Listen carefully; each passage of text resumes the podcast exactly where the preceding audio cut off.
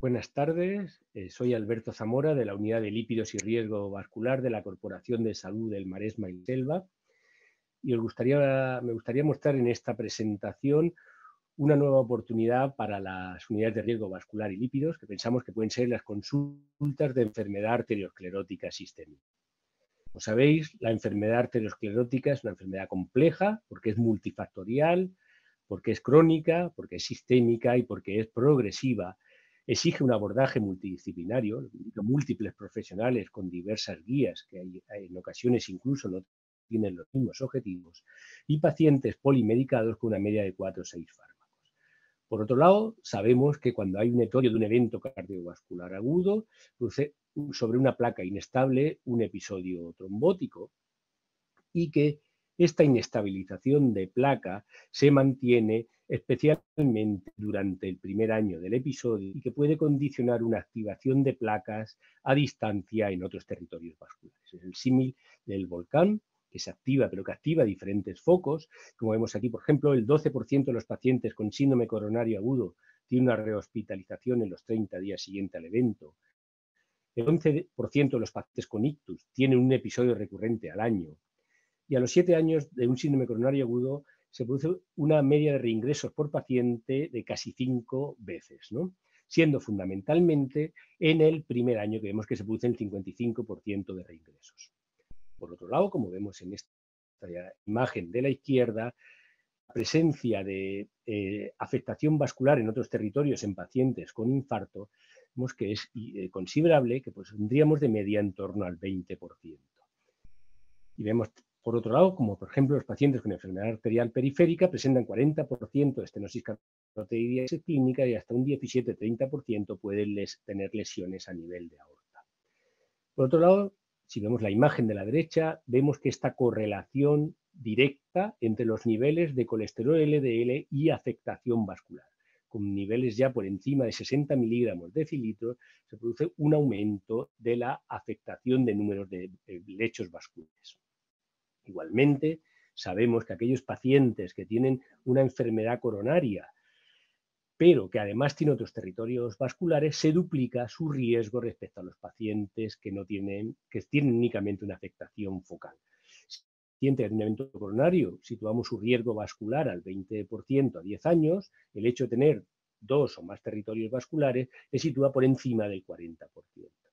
Esto lo vemos igualmente en la imagen de la derecha, vemos cómo el riesgo va asociado al número de hechos vasculares y vemos también cómo estos pacientes de extremo riesgo vascular se benefician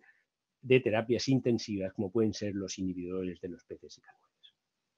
Por otro lado, hemos visto que son pacientes complejos, pacientes crónicos, los pacientes arterioscleróticos, y si algo tienen estos pacientes es que sirven de indicadores de los defectos de la organización sanitaria. Vemos cómo este semáforo con múltiples entradas podía significar el pattern journey de, estos pacientes arterioscleróticos con múltiples visitas, múltiples especialidades. Y lo que estos pacientes necesitan es una visión coordinada con visión de individuo de todas las especialidades y niveles y también con la capacidad de una actuación rápida especializada en el momento que lo necesiten. En definitiva, lo que estos pacientes necesitan es una atención que podríamos llamar 3I, integral, intensiva e integrada, con el paciente situado en el centro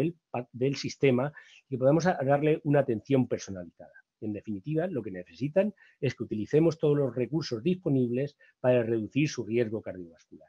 Y si queremos una atención por procesos, lo que necesitamos es normalizar la atención, normalizar los roles profesionales, normalizar cómo evaluamos los resultados y conseguir una adaptación mutua con el eh, sistemas de comunicación formal y dispositivos de enlace, así como mecanismos informales y con una visión de gestión transversal. Y nos serán útiles herramientas como las guías de práctica clínica compartida, mapas de atención o trayectorias clínicas, sistemas expertos, compartir programas de formación continuada, estandarizar los resultados, que haya profesionales de enlace pasar de una atención multidisciplinar a una atención transdisciplinar y apoyarnos en los sistemas de información. En este sentido, pensamos que las unidades de riesgo vascular pueden aportar valor. Tenemos varios ejemplos a nivel estatal que han significado una mejora en la atención en los pacientes cardiovasculares. Vemos, por ejemplo, las consultas monográficas de atención integral. Estos datos que ven corresponden al proyecto MIRVAS, los que pacientes con un evento coronario serán aleatorizados a una atención convencional frente a una atención eh, integral. Y vemos cómo al año había ya una reducción de 64% el riesgo de muerte o complicación cardiovascular,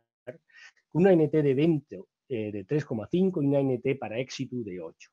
Vemos otro ejemplo, que son las consultas de prevención secundaria, en este caso Hospital de, del Viche, coordinado por el doctor Pinto, cómo frente a la atención convencional había una mejor eh, atención en el nivel lipídico, una mayor consecución de niveles de LDL y ApoB, y damos por último otro ejemplo que son las áreas de atención integrada, en este caso coordinado por el, equipo del eh, Pedro Armario, el que coordinan todas las especialidades que están implicadas en la atención a los pacientes arterioscleróticos y que ha significado una mejora en la experiencia del paciente y la experiencia de los profesionales. Si me permitís, os contaré también una experiencia que hemos tenido en nuestro grupo, en el que eh, desarrollamos el programa de atención integral al paciente que había tenido un evento coronario, trabajo en un hospital comercial y en este momento no disponíamos de programa de rehabilitación cardíaca y desde la unidad de riesgo vascular nos ofrecimos a colaborar con nuestros compañeros de cardiología. Eh, las unidades de riesgo vascular cuentan con profesionales motivados por la enfermedad arteriosclerótica, formados en la misma y con una visión holística e integral, por lo que pueden ayudar. La enfermera de la unidad de riesgo vascular, en este caso, se formó en la prescripción de hábitos saludables, y los pacientes que eran dados de alta desde la planta de agudos pasaban a un programa de cinco visitas que duraba seis meses, el de riesgo vascular, con unas visitas estandarizadas y programadas con enfermería con medicina, y que se iniciaba la primera ya en el primer mes para hacer un abordaje lo más precoz posible. Esto iba acompañado de un programa formativo para pacientes y familiares en los que se abordaba tanto una dieta saludable como la compra saludable, la práctica de ejercicio regular, el que hacíamos un programa de ejercicio personalizado en base a caminatas, en base a la prueba de esfuerzo y un eh, eh, control del estrés y, por otro lado, del tabaquismo. Lo que vimos a los seis meses es frente a la atención convencional había una mayor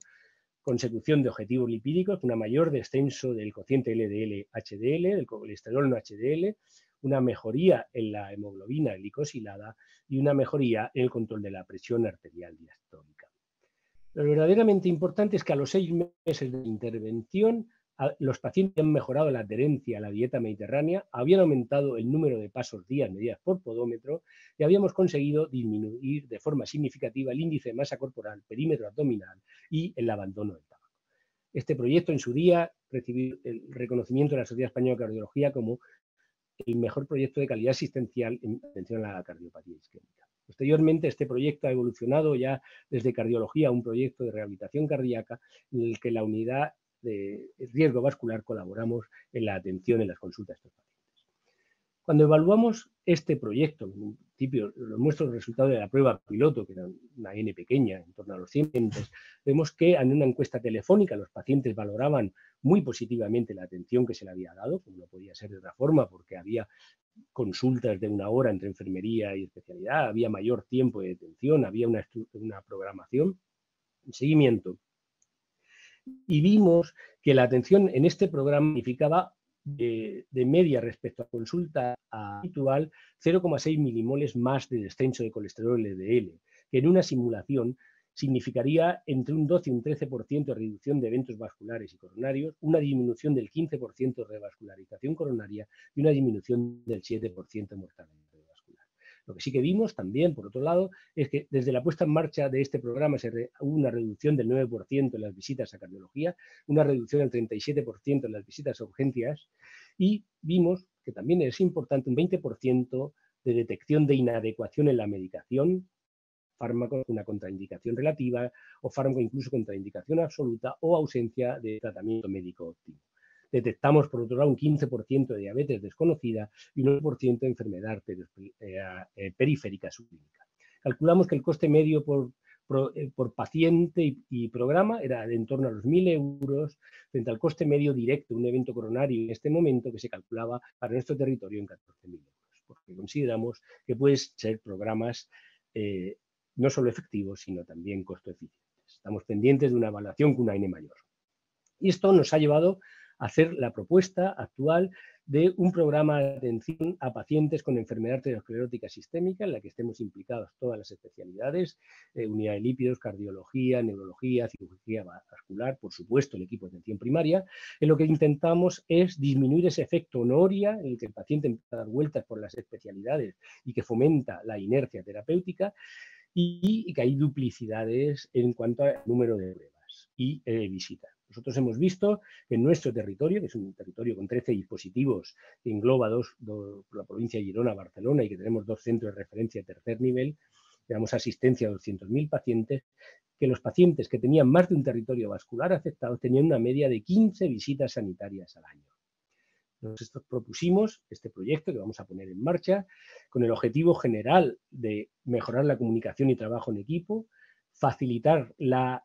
el trabajo con información global integrada y actualizada y con los objetivos e, específicos de posibilitar la atención por procesos, mejorando la trazabilidad de los enfermos con enfermedad arteriosclerótica, situar al paciente en el centro de la atención, disminuir la variabilidad en la atención, mejorar la adherencia a la guía de práctica clínica, optimizar el uso de recursos sanitarios, disminuir dentro de este aspecto la repetición de pruebas, disminuir los tiempos entre eh, derivación de atención primaria hospitalaria, mejorar fundamentalmente los resultados en salud y facilitar la experiencia paciente, facilitando su participación y ponderamiento. Para ello, lo que hemos hecho es hacer un rastreo de toda nuestra base de datos en, pacientes que hayan tenido un evento coronario en el último año, que son los que hemos visto más riesgo de recidiva, y que tengan al menos otro vascular afectado. Lo que pretendemos es hacer consultas estructuradas y planificadas para cada paciente en los que participemos mediante una sesión online todos los profesionales implicados y que seamos capaces, de, al final de esa visita online en los que nos reunimos los, profesionales, seamos capaces de hacer un informe con objetivos terapéuticos, recomendaciones, tratamiento y seguimiento consensuado. Que seamos capaces de eh, establecer circuitos de derivación normal y urgente, hay un plan de formación continuada unas líneas de investigación colaborativa, todo eso mediante el uso de las nuevas tecnologías y el uso masivo de datos, el sistema de soporte de la vida de, Y ya para acabar, comentaros que si queremos intentar obtener resultados diferentes en los pacientes con enfermedad arteriosclerótica, necesitamos innovar, es decir, diseñar, implementar y evaluar otras formas de atención y, otras y otros roles en la atención. Pensamos que las consultas de atención integrada, los programas de prevención secundaria y los programas de enfermedad esclerótica sistémica pueden ser útiles. Último decir que desde la unidad de lípido riesgo vascular creemos que podemos aportar valor a la atención de estos pacientes. Muchas gracias por vuestra atención.